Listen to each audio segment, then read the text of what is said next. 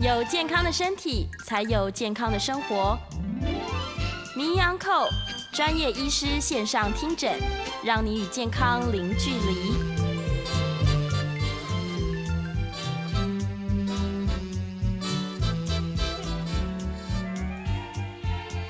呃，各位听众午安，呃，这里是九八新闻台，欢迎收听每周一到周五早上十一点播出的名医安扣节目。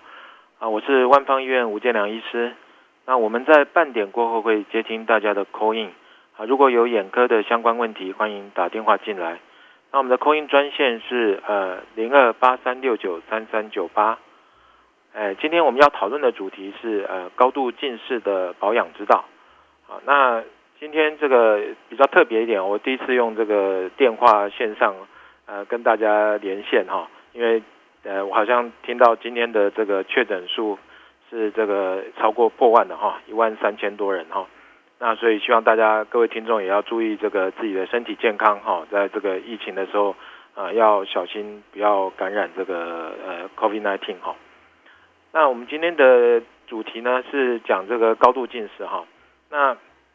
我们根据这个世界卫生组织的资料来看的话，全世界这个呃各国的近视的盛行率啊。大概少的大概八趴哈，多的也在六七成六十几趴。那台湾的近视人口的比例哈，就是我们全世界第一了哈，这是呃也比较不好的世界第一了哈。那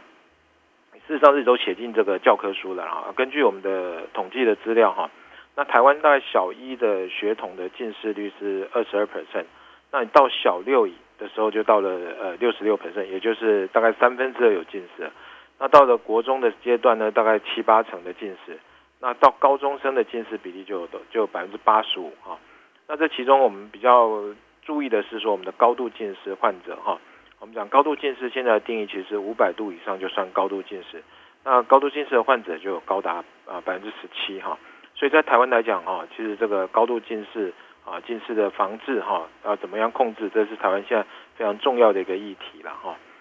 那为什么近视？近视以前我们在教科书哈，我们是讲大概六百六百度以上算高度近视。好，那为什么会改到五百度哈？这其实是因为 WHO 他们根据这个这个他们呃，其实讲失明的定义哈。我一般讲讲这个眼睛失明的定义，不是说完全没有光觉哈，在在在这个 WHO 或者很多国家这个法律上的呃失明定义都是指说矫正的视力啊低于零点零五。好，低于零点零五，就是大家在测量视力那个最大的那个字如果看不到，那你也就是说说产生这个叫叫失明的状况。那如果用这个这个零点零五来看的话，如果一个一个人没有矫正他的近视哦，那他大概五百度以上的近视的患者，他裸视力就是不戴眼镜的视力，大概只有到零点零三五了哈，也就是小于零点零五。好，所以这个这样的视力在功能上面已经有达到失明的状况。这这也就是说，我们为什么把它定义在啊五百度就算是失明的一个标准，就是说五百度以上，你的视力的这个这个品质啊，就会有或跟你的生活上就有很大的一个影响了。哦，那我们看一下说，哎，什么原因哈会造成我们这个为什么台湾这个高度近视的比例这么高？哦，那其实当然有一部分是我们的这个呃种族哈，这个这个遗传的部分哈。啊，占了一个比较比较也很重要的因素了哈，就是说我们的父母亲如果是有有近视的话，那小朋友的近视比例就会比较高。如果父母亲当中有一个人近视，哦，那他的小朋友这个这个近视的比例就会比没有都没有近视的父母亲会增加三倍。那如果你两个父母亲都是近视的人，那你的近视的比例就变六倍。啊，所以所以这个父母亲但这个遗传的部分就占了一部分的因素。啊，但是小朋友近视也不能够只有推给这个父母亲的遗传，好，就是说我们其实很多我们自己这辈，我们上上一上一代的父母亲，其实他们都没有近视啊，是很多很多很多是远视，好，所以我们这一代为什么多这么多近视？其实有一部分其实跟后天环境有关系，好，那后天环境就跟我们现在现在小朋友哦用很多的电脑啊，然后这个作业非常多啊，哦，那使用手机使用电脑这个时间都过久啊，三 C 用的太频繁。哦，那近距离使用的时间越久，那近视比例就越高。那再加上说，你如果越早开始近视呢，我们这个呃加深的速度就越快哈。啊，所以就会造成说高度近视的的机会就就越来越多。那这个现象其实不只有台湾然后就是说呃近视的比例一直在增加，就是全世界的人的这个这个人口看起来是这样。我们在现在这个二零二零的这个 WHO 的统计啊，那全世界近视人口大概十八亿哦，相当大概每三到四个人大概有一个是近视眼。那其实估计到二零五零年的时候，这近视比例大概到一半哈，就呃世界人口里面大概可能我们估计那时候差不多快一百亿的人口，大概有五十亿的人口，它是会会是一个一个近视的一个状况。好，那那这个这个实际上是一个一个全世界都要去面对的问题。好，那为什么这样讲呢？因为因为近视不是只有一个度数的问题啊，我们常常在跟跟呃这个小朋友的家长哈，特别要强调说。这个小朋友的近视啊，一定要好好的控制，因为近视它是它是一种疾病哈，它不是只有度数的问题，不是说到眼睛上去配个眼镜就解决，哦，它主要是这个小朋友近视度数如果越来越深的时候，它会会变成一个一个让我们眼睛提早老化，那产生很多相关的疾病，哦，例如说近视眼的人他容易产生啊青光眼，啊青光我们知道就是它会造成这个周边视野的缩小，啊然后造成视觉的障碍，那它同时也会造成。我们像黄斑部的病变或者视网膜的剥离，啊，那这个都会造成视力的受损，啊，那另外我们这个常常听到的白内障，在高度近视的人，他的产生这个啊白内障的机会啊也是比较高的，啊，那那我们可以看说，我们如果如果一个呃没有近视的人跟高度近视来来做比较，哈，如果五百度以上的近视的人，他的黄斑部病变的机会呢是没有近视的人的四十一倍，哈。那白内障呢是没有近视的人的三倍，那视网膜剥离的机会呢是没有近视的人的九倍。哦，当然如果你更高哈，你到八百度以上，那个这个这个风险就越高。哦，那青光眼也是一样，青光眼的比例哈，大概如果是我们高度近视来讲，跟没有没有近视的人比较，大概有大概七八倍的一个风险。哦，也就是说你不是只有个度数的问题，你眼睛会呃有更高的一些这个疾病的风险。哈，那这些疾病呢就可能会造成我们。将来这个眼睛失明的机会会会比较多哈，好，那那这些这些并发症如果没有好好处理啊，它当然都都会造成失明。所以最好的方法，我们其实是当然能够做好这个呃血统的视力保健哦，让我们的小孩子小朋友啊不要不要都变成高度近视哦，这个预防我想是最重要的啊。但如果是已经变成高度近视的时候怎么办呢？其实一般来讲，近视的部分的矫正当然就是。一个是当然是戴眼镜啊，那那那另外一个当然如果不要戴眼镜的人可以选择隐形眼镜啊。那在在这个这个成年人来讲，哦，当然你也可以选择手术啊。那我们常会被被病人问说，哎，那我如果啊做了这个手术啊，我这个高度近视的问题是不是都解决了？我是不是就不会有刚刚讲说什么白内障、青光眼啊、飞蚊症哦、视网膜的病变啊、视网膜剥离啊，或者这个。这个黄斑部病变哦，种种的这些眼睛疾病的风险是不是就可以减少？哦，那这个就我们要讲说近视的这个呃成因哈，它其实是我们的这个近视，这个我们眼睛是一个一个像个球一样，那近视眼的人他的眼睛的前后距离我们叫眼轴长，他的眼轴长是比一般正常人要来的长，哦，像高度近视的人，他眼轴长可能是一般人的多多的百分之五十哈，就是说。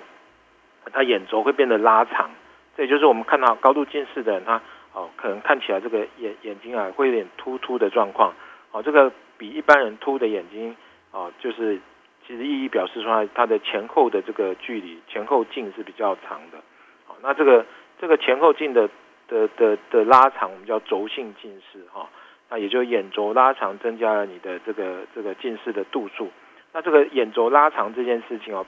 我们但做高度近视的矫矫正，我们可以做镭射啦，啊，也可以呃做这个。现在像很多的这个，包括准分子镭射啊，或者是呃这个飞秒镭射，都可以用来治疗近视的度数。甚至于我们那种呃两三千度的人，他也有所谓的植入式的镜片，可以可以用手术来让啊让病患达到脱镜，让他不要戴眼镜啊。这个大概手术都是可以达到这样的一个效果。但是呢。它并没有改变你这个眼轴拉长的这件事情，它基本上是把你的度数去掉，让你不要戴眼镜，好，但是它并没有改变我们呃眼轴拉长导致你这个疾病的风险，好，所以基本上度数只是一个治标，哦，你把度数去掉，哦，就像你戴了一个隐形眼镜一样，你的眼轴还是一模一样的，哦，你做了镭射，你的眼轴长也还是拉长的，所以所以这个就会造成你的这个疾病风险还是一模一样，并没有因为。啊，就近视好像去掉了，那你就好像没有度数了，所以你就呃这个不会有什么视网膜剥离的风险。这这点要跟大家讲说，你这个眼轴拉长的这件事情，你的疾病的风险，不管你做了呃什么样的手术呢，你这你的这个这个呃就是说这个眼睛啊产生疾病的风险还是一模一样的。哦，那那另外就是说呃这个呃预防的部分哈，其实现在。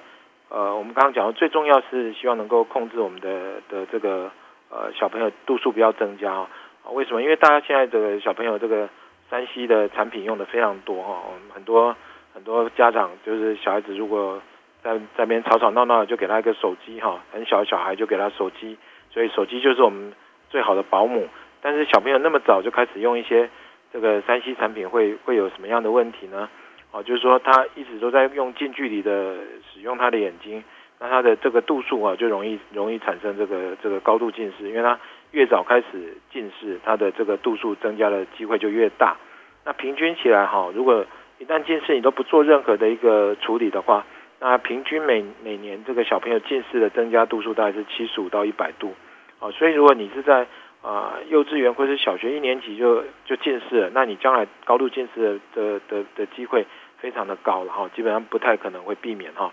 啊，所以如果如果如果越早近视啊，那小朋友他高度近视的机会就越越大，啊，所以这个这个将来他这个眼睛产生疾病，我们刚刚讲哦各种，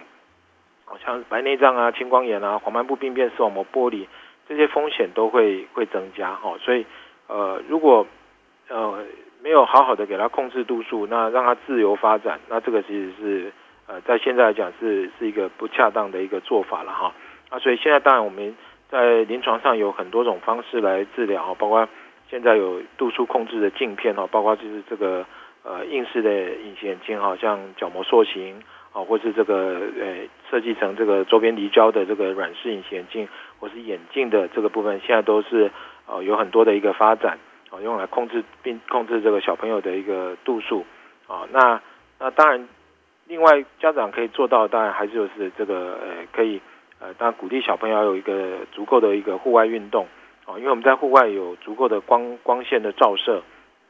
那这个光线照射以后呢，我们的瞳孔可以缩小，看得会比较清楚。那我们这个多巴胺的这个分泌会受到呃刺激哈，那这个会抑制我们的这个眼轴的一个拉长，预防近视的一个加深了哈。那这个在在高雄那边，我们台湾自己做的研究也。发现他确实哦，如果你小朋友也给他啊每周户外有活动大概十一个小时的话，可以让小朋友近视的一个发生的机会会减少哦。所以就是说我们要要预防高度近视的部分，其实预防只能在这个小朋友发育的时候做到，然后所以小朋友每每年呐要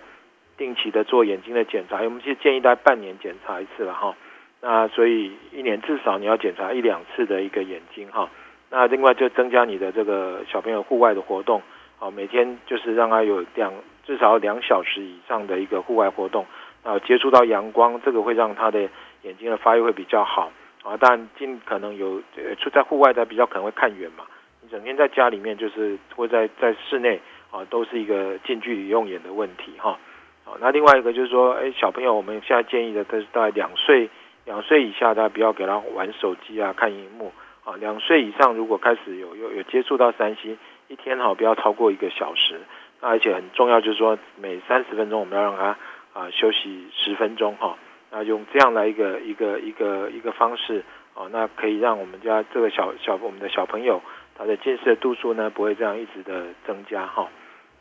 好，那那那再来我们讲一下说这个呃呃近视的一些呃手术的发展了哈。那我们现在其实我们。在讲我们现在的所谓的近视的的手术啊，在在坊间，大家可以看到一些呃各种的镭射近视手术啊。那镭射其实呃这个发展也已经有呃二三十年的一个历史了哈。那最早大概是一个表面的镭射哈，也就是说 PRK 的一个手术哈，就是我们在在这个角膜的这个上皮哈，直接把上皮去除以后，那直接在角膜的基质层哈，去改变它的弧度哈，做角膜的一个切削。哦，那那再来才有所谓的 LASIK 手术了哈。LASIK 手术就是说我们会制作一个角膜瓣哈。那最早大家是用这个呃所谓的一个板层刀哦，它是一种刀片哦，就是像像一个刨刀一样，它把角膜的表面哦，切一个呃，我们叫一个角膜瓣哦。那这个瓣打开以后呢，那用镭射去做呃准分子镭射去做度数的一个治疗，其实就是把你的大家可以想说，好像是把你的这个这个角膜啊变平一点，有点像你把隐形眼镜做在你的眼睛上面啊。所以这个这个角膜变平以后，改变它的曲度呢，就可以让我们的本来这个啊近视眼的，因为它聚焦在我们的视网膜前面。那角膜变平以后，就改变这个这个屈光的一个状况哈，就是它的焦距呢就会到你的视网膜上面，哦，那用这样来做一个矫正，就是把角膜变平，它的屈光度数会减少这样的一个做法，哦，那 LASIK 手术大概呃在在在在呃在度数的治疗来讲，一般大概是在三百度到差不多八百度，算是一个治疗都很有效的一个范围，但是比较重要的，大家还是要看说，哎，它这个。这个角膜的条件适不适合，然后啊，不管是你做这个 PRK 表面的镭射啊，或者做 LASIK 手术哦，或者现在当然有比较更更新一代的一个全飞秒的镭射哈，那个叫做呃 SMILE 手术哈啊 SMILE 手术它是一个一个就是呃找角膜的一个透镜取出的方式啊，它是呃强调大概是一个小切口啊，对角膜的这个结构影响可能会比较小一点。但是治疗效果来讲，大概这几个手术大概都是相当的哈。就不管是 PRK 手术、LASIK 手手术啊，或者 SMILE 手术，在临床上的表现啊，效果都是不错的。那那至于说要做什么样的手术，第一个就是要做一个完整的一个检查哈。那如果不适合的呃这个眼睛啊，特别是角膜太薄或者它角膜结构有问题的，那就不是不建议做这样的手术，因为。它的角膜比较脆弱，角膜比较薄。如果你把角膜又再做切割以后，这个角膜它的强度会不够，就变成说没有办法支撑它这个呃这个眼睛的一个曲度哈，那就会造成这个未来可能有角膜啊变形哈，或者是圆锥角膜的一个风险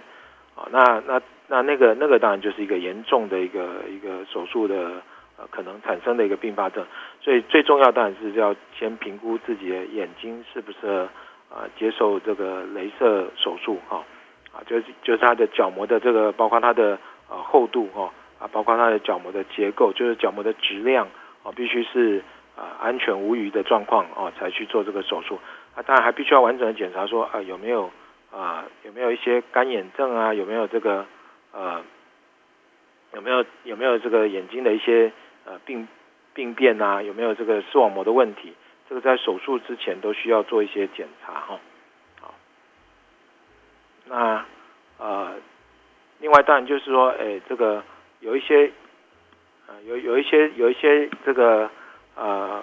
这个我们在在治疗小朋友的这个呃近视上面，现在会比较多用到的啊，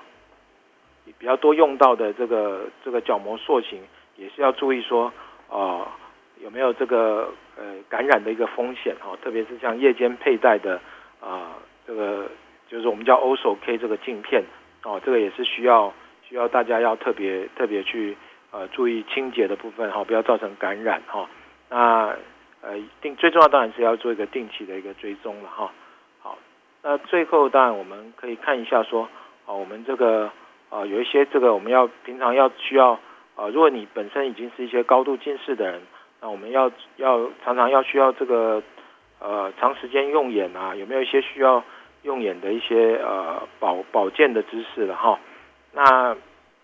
在这边当然就是说，平常我们大家用眼的习惯哈啊，特别是呃不不是不是只有说我们的这个小朋友们哈，我们这个大人哈也是一样，尽量在用眼哈，大概啊三十分钟可以休息个十分钟哦，让你的眼睛可以望向远的地方哈。啊，什么地方都要算远的地方哦，那个距离大概差不多六公尺以上，啊，六公尺以上我们就是所谓的这个算是远方，哦，那那这个时候的你的眼睛其实肌肉会放松，哦，我们看近的时候，我们眼睛啊会有一个用力的状况，我们叫啊睫状肌会一个收缩，啊，造成你可以可以这个水晶体可以去聚焦在你看近的东西，啊，但是这个长时间的这个肌肉的用力对眼睛来讲会增加一些疲劳的状况。哦，所以你要把你的视线放到远的地方，啊，这个就会让你的眼睛会比较来的比较舒服。好，那另外当然营养的部分就是要有个均衡营养，啊，多一个多做一些呃户外的一些休闲活动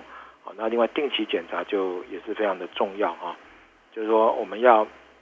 呃每每每半年哈做个呃定期的检查啊，如果眼睛有一些视力的问题呢，也就需要去做一些呃就医的部分。那另外当然就是说呃阅读的部分哈，我们在在呃就是室内的这些光线呐哈这些呃阅读的。东西哈，特别是看看电脑，你要操作的话，一般电脑的这个这个放的位置都要注意啦。就是说，我们的电脑的这个呃荧幕啊，相对你的视线要稍微是比较低一点点的，略低于你的视线水平，这样不会是一个仰头的状况去看电脑啊。那这个让让你的这个疲劳的程度就会会会减少哈。那那另外就是说，我们呃这个电脑。或者看电视啊，你这个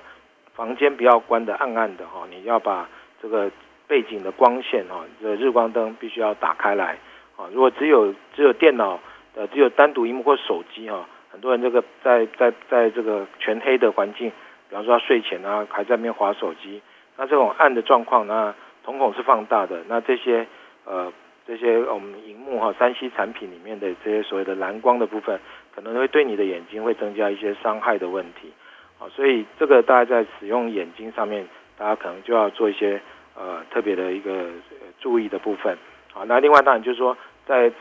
呃我们在办公在在在在平常在上班的时候，这个环境有时候都是用空调的状况，眼睛其实比较比较干燥，啊，那这时候如果我们又用电脑用的非常的专心哦，你目不转睛的状况，那这个时候就会容易产生我们叫。呃，一些呃，这个叫电脑视觉症候群，或者以前叫哦终端机症候群这种状况。好，那这个这种这种就是呃，跟我们眼睛的在看专心看电脑的时候，或者看荧幕，我们的呃，因为你很专心在看你的眨眼次数，就我们正常看正常眼睛，为了要让保持这个眼睛的湿润，所以我们会会有定时间的一个眨眼。那就是说，你你的眨眼次数减少的时候，眼睛会变得干涩。啊，这个就会造成一些呃视力的一些呃这个不舒服的症状，或者是甚至于影响到整个呃这个肩膀酸痛、头痛啊这些问题。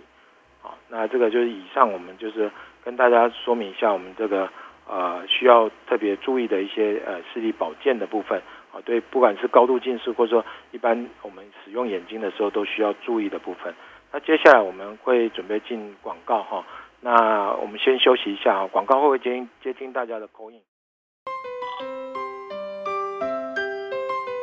我不能跟你讲话。好，我们现在开始接听大家的 call in 哈。那欢迎有眼科的相关问题都可以啊打电话进来。那我们的 call in 专线是零二八三六九三三九八。啊，我们有一位蒋小姐 call in 哈，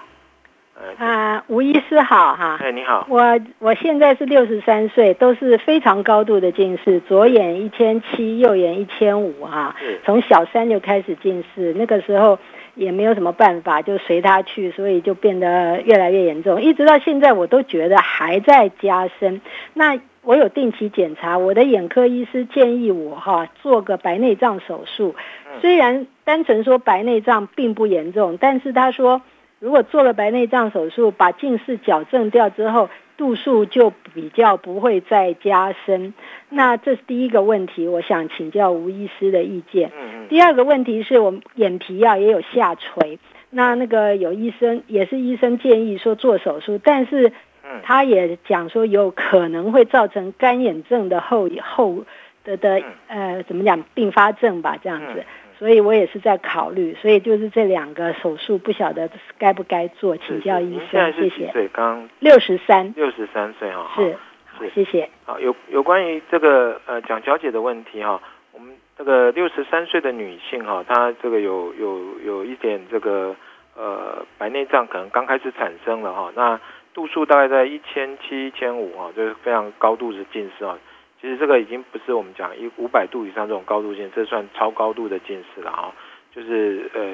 呃，这个视网膜也呃跟都会整个拉呃眼轴拉长啊，视网膜病变的风险都是比较高的，好，所以大家就是需要做一个定期的追踪了。好，那那那有医生跟他建议说要不要做白内障的手术哈？白内障基本上健健保的规范里面是说，我们这个五十五岁以上啊，那他的矫正视力哈，我们特别强调是矫正视力，就是说你戴的眼镜怎么样去验这个度数啊？那这个视力如果他的视力矫正视力低于零点五啊，就是说他这个视视力没有办法像正常人的一半以上的一个视力标准，那这样他就可以。啊，接受所谓的白内障手术，当然他前提是说呢，他确实有一个白内障的状况，啊，那这样可以做做呃健保会给付做白内障手术。那如果说他视力还不错，那为了这个度数要做手术，但这健保可能在给付上面会有些问题，当然还是可以选择做一个呃屈光性的一个呃水晶体置换手术，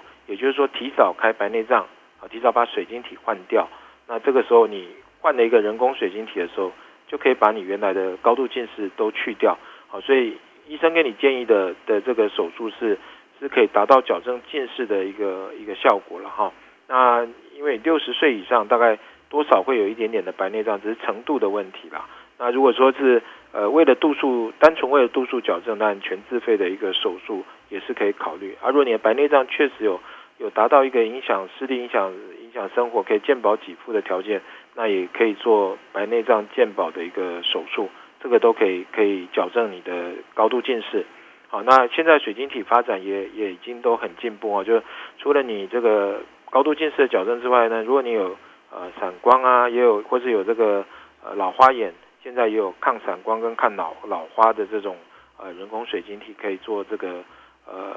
就是在手术的时候选择去做植入了哈。不过那个都有一些，当然有一些费用上的增加，那可能就要跟医生再做一些讨论。好，但原则上就是如果如果呃视网膜视神经没有什么问题，那想要把这个度数去掉啊，合并也有一些白内障的问题，要做一个水晶体的手术啊，做做就换一个人工水晶，这个是可行了哈。啊，但是确实当然还是要跟医生做一些讨论。那至于说那个眼睑下垂的问题。当然，原则上也是要看你的下垂的程度啦。如果程度比较厉害，啊，程度比较厉害，那我我们当然这个健保其实也会给付。如果影响到你的这个视野，好看东西会影响，那你就就是会会会会会影响到视线，影响到你的视力品质。啊，那这个时候健保会给付做眼睑下垂的手术。好，到时候只是外观的部分，那这个就会归到美容性，比方说眼皮稍一点松弛啊，眼皮的下垂，那这个这个没有挡到视线的状况下面。啊，这个就可能是一个美容性的手术。那手术当然就就是我们呃，这个刚刚刚讲起来提到说，哎，会不会有这个这个造成眼睛闭不紧的问题？我想这个就是说，呃，如果手术开的开的这个比较呃拉的太过头的时候，当然你有可能会闭不紧，造成一些呃一些手术的一些，好像眼睑外翻啊这些有一些状况。哦，那当然这个这个可能就是要呃看眼睛的实际的状况，然后跟医生讨论。那原则上如果对你的功能或对外观有有影响啊，想要手术，大大家都可以跟医生在做讨论。我，希望这样答答回答你的问题哈。好，那我们好像还有一个林林先生哈，林先生的部分，那呃可以，哎，吴医师您好哈。对，您可以请请林先生说，哎，呃问题，我有以下的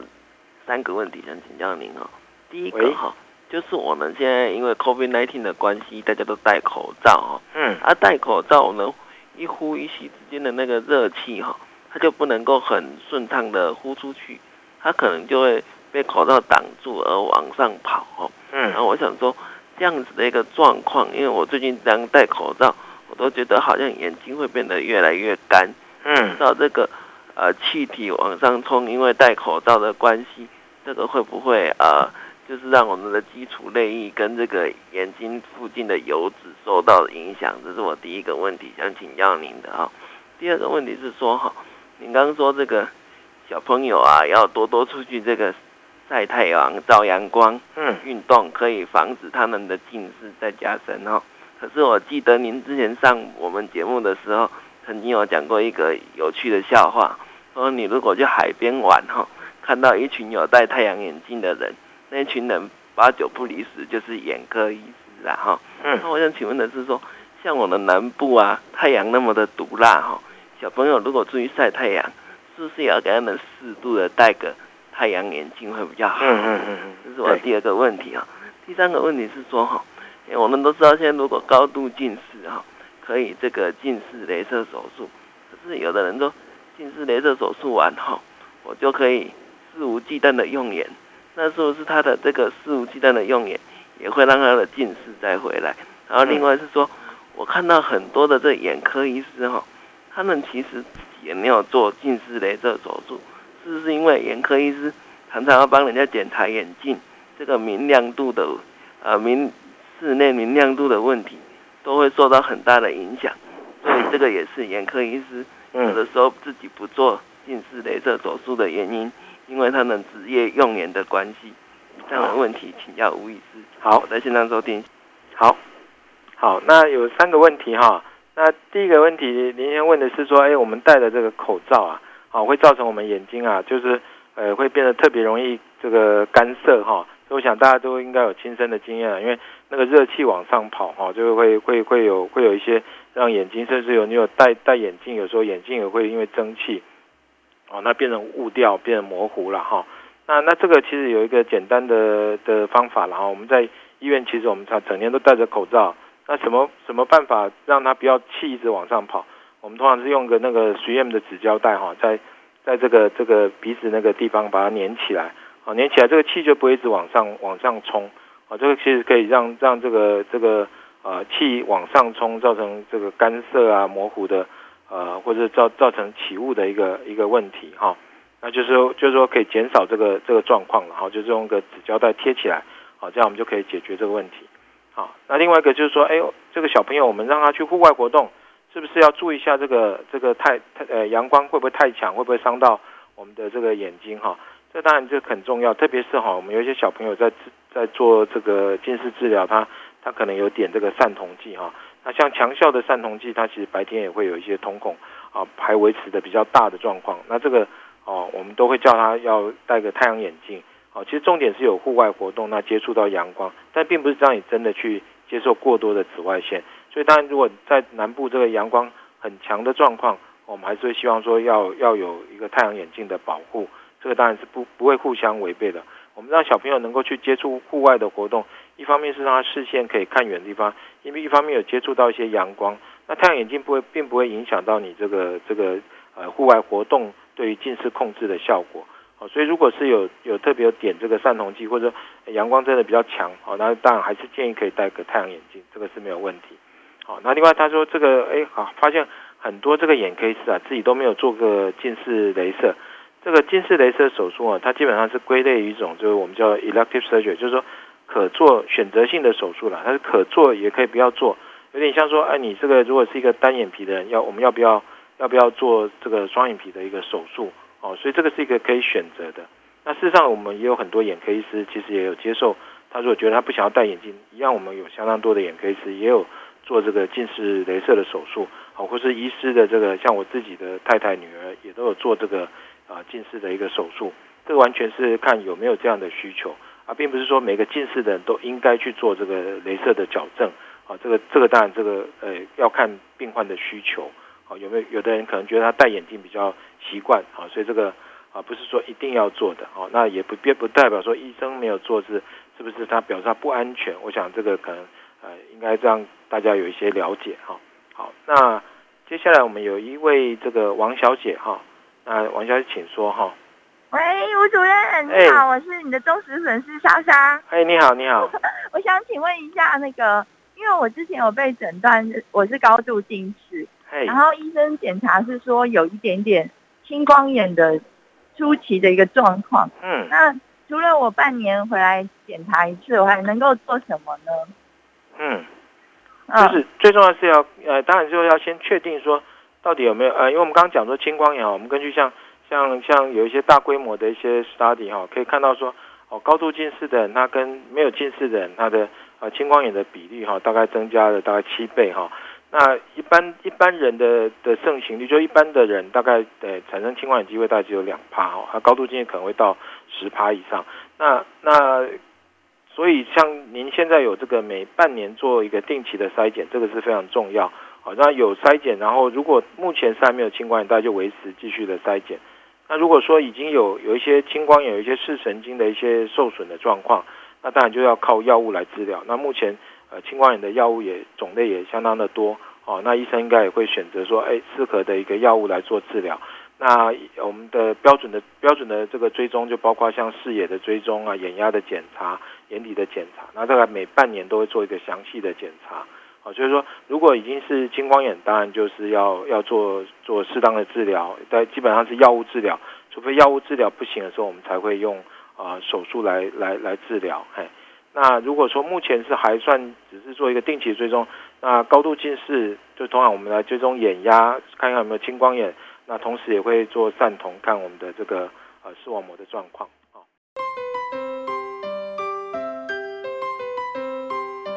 欢迎回到我们九八新闻台民医 Uncle 节目。啊，我是那个万方医院的眼科吴建良医师。那我们接下来会继续接听观众的 call in 电话。我们的 call in 号码是零二八三六九三三九八八三六九三三九八。好，那呃，我们刚刚其实。呃，今天因为这个是 第一次用这个呃呃用这个电话的方式哈，那再加上我们中间我自己中间可能有还有这个这个有一些这个插播进来的电话哈，所以有一点混混乱了一点，好，那那这个才请大家稍微稍微见谅，好，那如果有有什么眼睛眼科的问题，欢迎大家陆续呃 call in 进来。那我们现在线上有一位林小姐哈，那林小姐请说。喂，喂，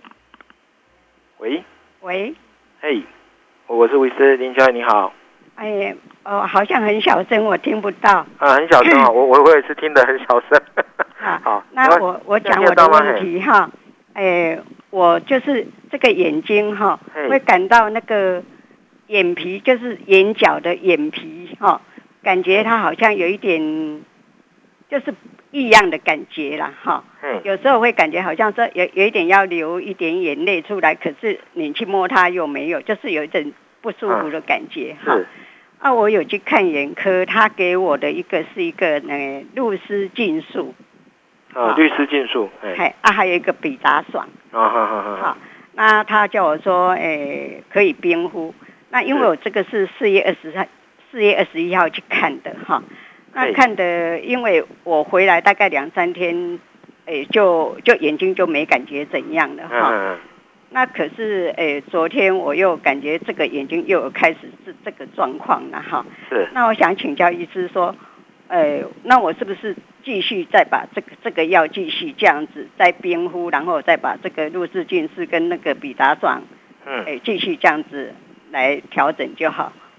是。这个这个其实哈，就是我们讲刚刚就稍微有点流流泪，好像有泪水含在眼睛里面，又又这个就含着泪水，但又没有流出来，这种状况哈，这种叫就是有点这个这个异类的一种状况，就泪水其实没有流出来，但是在眼睛里面这边好像好像有点湿润，有点湿湿的不舒服的感觉，啊，这个在临床上其实还蛮常见了哈。那那这个这个这个问题哈，就是说。呃，很多原因素会影响这个状况啊，包括像一些眼睑炎啊，或者说有的时候是真的，如果真的泪水很多一直流出来，那还要注意到是不是鼻泪管有问题啊？那我想医生大概会帮你做一些检查哈，有时候可能要通个泪管，看泪泪泪管有没有有没有阻塞的问题。好，那如果没有阻塞，比较常见常是一些眼睑发炎的问题，所以他给你一些呃抗生素的药水啦，跟一些消炎的药膏，哦，那那那来做这个治疗。那看起来刚刚刚讲说，大概点几天好像也就好了，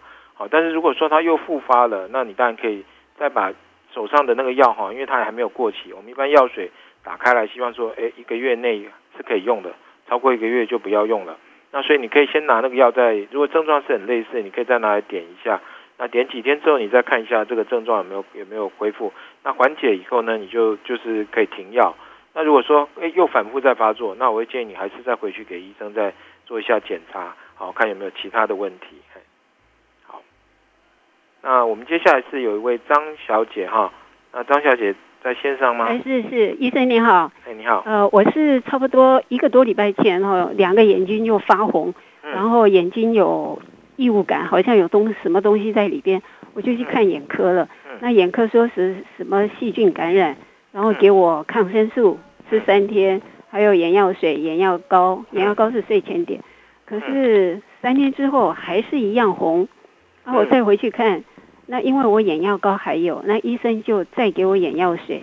跟那个就给我再眼药水，他叫我说继续点，然后眼药膏继续用。现在已经快十天了，还是没有，没有没有没有帮助。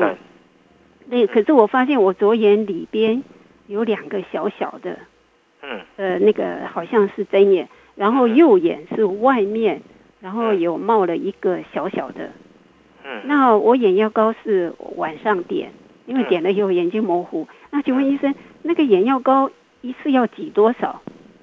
？OK，好，那。这个看起来是说有眼睑的一些感染哈啊，可能合并还有一点点长针眼的现象哈。那针眼就是一个眼睑的细菌感染，那原则上呃就是用抗生素治疗，可能用药水、药膏，有时候再加上口服药的治疗。那那也可以，如果它不是肿肿的特别厉害，也可以加上热敷了，看会不会消掉。那如果说它都没有没有消掉，有时候那个针眼变成一个类似脓包的状况，有时候可能需要做个手术，让那个脓可以排出来。那这样它的它的这个这个这个肿会比较容易消下来。那如果药物点的哈，不管是什么结膜炎呐，这些治疗，呃，一段时间这个效果如果都不好，哦，那这个时候可能有时候要看一下啊，是不是并不是感染，而且有一些呃，如果是特别是如果越点越糟糕，有时候要注意一下，说是是不是药物点太多，或者药物有一些毒性啊，造成一些过敏或者是毒性的这个角结膜炎的状况。哦，如果所以所以说那点了十天如果都没有什么进展。哦，那建议还是要再回去给医生做一个追踪看一下，好，就是说，呃，看看这个针眼是不是需要做手术的处理啊，或者说这个药物有没有需要做调整，哎，那这个以上给你参考一下。好，那我们接下来有一位潘小姐哈，潘小姐在线上吗？哎，是的，我在。是，那可以请说。哦哦，奇怪，现在声音很小，没关系。呃，我是想说，因为我是长期好像是说有干眼症，那今年哦，那干眼症的时候，以前干眼症也没有感觉，只是医生这么说。那今年就觉得有异物感，就是呃，有的时候会短期，就是说不是整天，就是说好像有异物感，睁不开眼睛。结果后来我就还是看医生，那医生也是一句话，就是干眼症，就就就给我一些药水。啊，那就说那个药水啊，那我有问医生，那我呃，如果说我长期这样子几年来擦下去会怎么样？他说，呃，也不能常擦，他说就会以后自己不会制造泪液了，嗯，是这样吗？好，那那这个这个问题是说哦，我们现在有干眼症的状况，干眼症其实是在在我们这个临床上非常常见的一一个一个症状了哈。那干眼症就是说，我们泪主要当然跟泪泪腺的功能哈，泪水分泌的功能。因为最主要是老化的关系，它的分泌的啊品质或分泌分泌的量哦，有有一些减少的状况，它就造成眼睛干涩跟眼表面的发炎啊，或者视力的一些问题哈。这个这个就是我们讲平常讲的干眼症哈。它其实真正的名称叫干性角结膜炎，也就是说眼睛太干的时候会伤伤到我们的角膜跟结膜。那它的治疗上基本上是用所谓的人工泪液。好，那那我们的人工泪液其实。其实并不会说让你的泪水哈就不分泌了，它其实当然是补充啊，但前提就是因为你的泪水分泌不够，所以我们要补充嘛，哦，但它不会说因为你点了药以后，那你自己都不分泌了，这个是不会的，不会发生的，好，但是如果你点的次数需要很多的时候，比方说你可能啊一个一个小时、两个小时就需要点，那眼睛非常干涩的状况，那这样医生通常会建议你说点呃就是不是点那种大瓶装的，会叫你点那种小支小支的那种人工泪。我们人工泪有那种大瓶装的，跟呃，就像一般我们健保给付的那种大瓶的药水，那也有那种就是单支的小支的，这种是没有防腐剂，啊，就就我们叫 unidose 这样的一个呃一个一个剂型啊，单支装，那就就是扭开来以后，那你一天要用掉的哦，这种这种人工泪，那主要差别就是说有没有防腐剂啊？那如果说是大瓶药水，你点的次数很多的时候，防腐剂会累积在眼睛里面，就会有可能造成眼睛的损伤。啊，所以如果是大瓶药水点的次数太多，这是有可能会伤到眼睛啊，因为因为里面有防腐剂的关系。啊，那所以如果次数要用的很多的状况，那我们会建议要用使用没有防腐剂的一个人工泪液来来治疗。好，那所以呃，医生也会看你的状况。那有的时候我们除了人工泪液之外，我们还有一些抗发炎的药物可以搭配来使用。啊，或甚至于是把你的泪管做一个阻塞，做一些小手术来做这个干眼症的治疗。那从程度轻微到程度严重，其实干眼症有啊不同的一些治疗的一个方式。好，那以上给你参考哈。啊，最后我们大概还有一点点时间哦，就特别跟大家讲说啊，我们刚刚讲说一个眼睛要注意什么特别的保养哦。我常常会碰到病人就是说，哎，他会去按摩眼睛哈。那我最近碰到有几几个病人哈，就是按眼睛按出问题的哦，特别严重有两个病人是开过白内障的病人，那他就是用眼睛去压，也用手手指头去大拇哥去压眼睛哈，那结果把水晶体压的掉下去了，好，或者这个也也有是用这个什么水柱去冲眼睛。就是用这个水去做 SPA 的，这个也是造成很严重的问题。所以啊，按压眼睛，你可以按眼睛周围，千万不要按眼球。好，那以上是我们今天的节目就进行到这里啊。我是万邦医院吴建良医师啊，非常谢谢大家今天的收听啊，再见。